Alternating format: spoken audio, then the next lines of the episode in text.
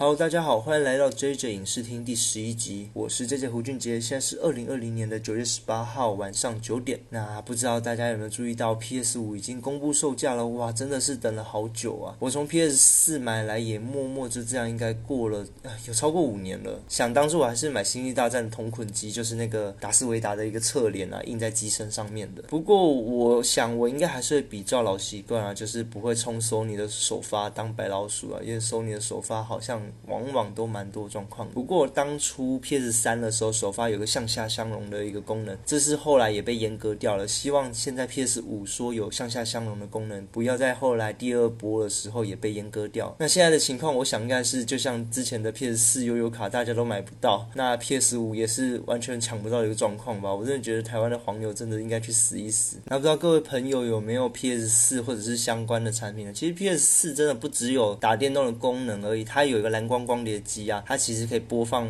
像我们所买的一些电影啊，甚至它可以上网看 YouTube 或者是网飞。我都蛮多时间会用 PS4 的这种种的功能，我会觉得是一台蛮不错的播放器啊。相信大家对于 PS5 如果还没入手 PS4 的话，也总该是时候了吧？还是要等到 PS6 呢？好，话锋一转，其实是在前天的时候，九月十六啊，网飞上架了一部我已经期待许久的电影哦。如果跟你说有一部集结了小蜘蛛人啊、酷寒战士啊、It 中的那种小丑啊、天能的尼尔，或者我该说是新的蝙蝠侠、魔鬼终结者中的约翰康纳啊、魔镜梦游的爱丽丝，这种仿佛是香港贺岁片利古利古新年才才有的这种超级梦幻阵容，我想必大家一定想着是不是迪士尼或者是华纳又推出了哪一部超级英雄电影？但是我们今天要聊的是一部没有英雄、没有正义向善、没有公理正义、没有神明眷顾的社会角落故事——神器之地 （The Devil All the Time）。那以下内容呢，只是预告片等级的雷。不会完全的剧透剧情。那如果在意的话，可以切回上一页。当然，如果不在意的话，我们就跟着故事继续下去吧。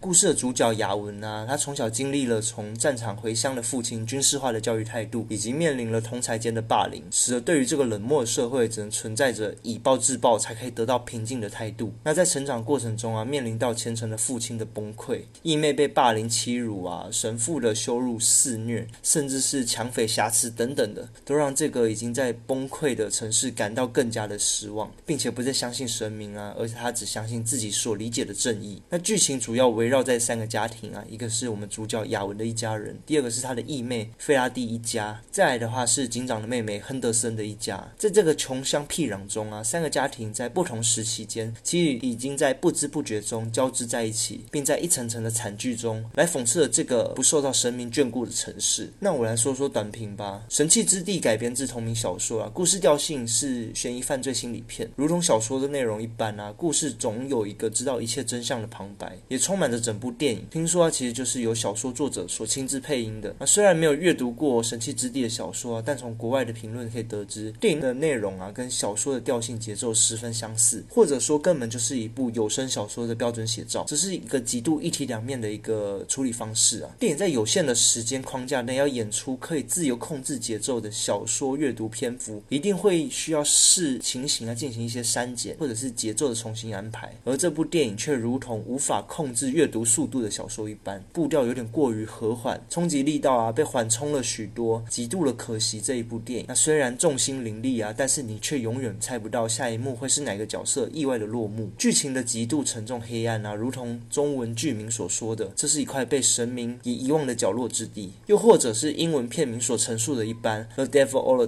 恶魔。是无处不在的。我们也都看到非常多的神怪电影啊，像是《丽婴宅》也好，《夙愿》也好，都描述了非常仔细的像这种西方恶魔的形象描述，那如同教科书等级一般啊，在说着恶魔会带给人们的各种精神的反应啊，反馈的一个结果。但这部电影并没有任何的怪力乱神，甚至没有任何的恶魔的象形示意。但剧中的每个角色都仿佛被恶魔附身一般的扭曲啊，以及病态。每个时刻或者是不小心，都仿佛被背后那个看不到的恶魔。给默默的伸出手推了一把，完全呼应了英文的片名《The Devil All the Time》。剧情也是极度的讽刺宗教信仰，看似虔诚善良的下场啊，其实都极度的悲惨。看似把宗教啊挂在嘴边的，并没有受到嗯所谓的庇护，反倒是不信任神明，只相信自己所执行才是正义的。他看起来才是真正的获得了平静以及善良。看完的感想后，仿佛就像看了小说一般啊。他虽然有着一些蛮特殊或者蛮巧妙的铺陈以及意象，但无法掌握节奏，整体过于和缓，导致难以蓄积浓厚的情绪了。那一场场的一个高潮的对立冲突啊，让角色的形象的矛盾挑战看起来是极度具有讨论度的一种安排，却因为过度和缓的节奏，让人有一种胸口闷着一口气不上不下的那种感觉。那当然，最后的一个高潮结尾，反而是整个故事中最为弱气以及跟不知所以然的一个地方。最后的一个剧情片段呢，它是一个漫长的一个公路之旅，打了一个非常长又很久的一个呵欠。明明是一连串的一个悲剧累积，却又让人觉得终于摆脱了这种泥泞瘴气的城市。但同时，是否也代表着他只是进入了下一场悲剧之中而已？那我其实看完之后啊，心情是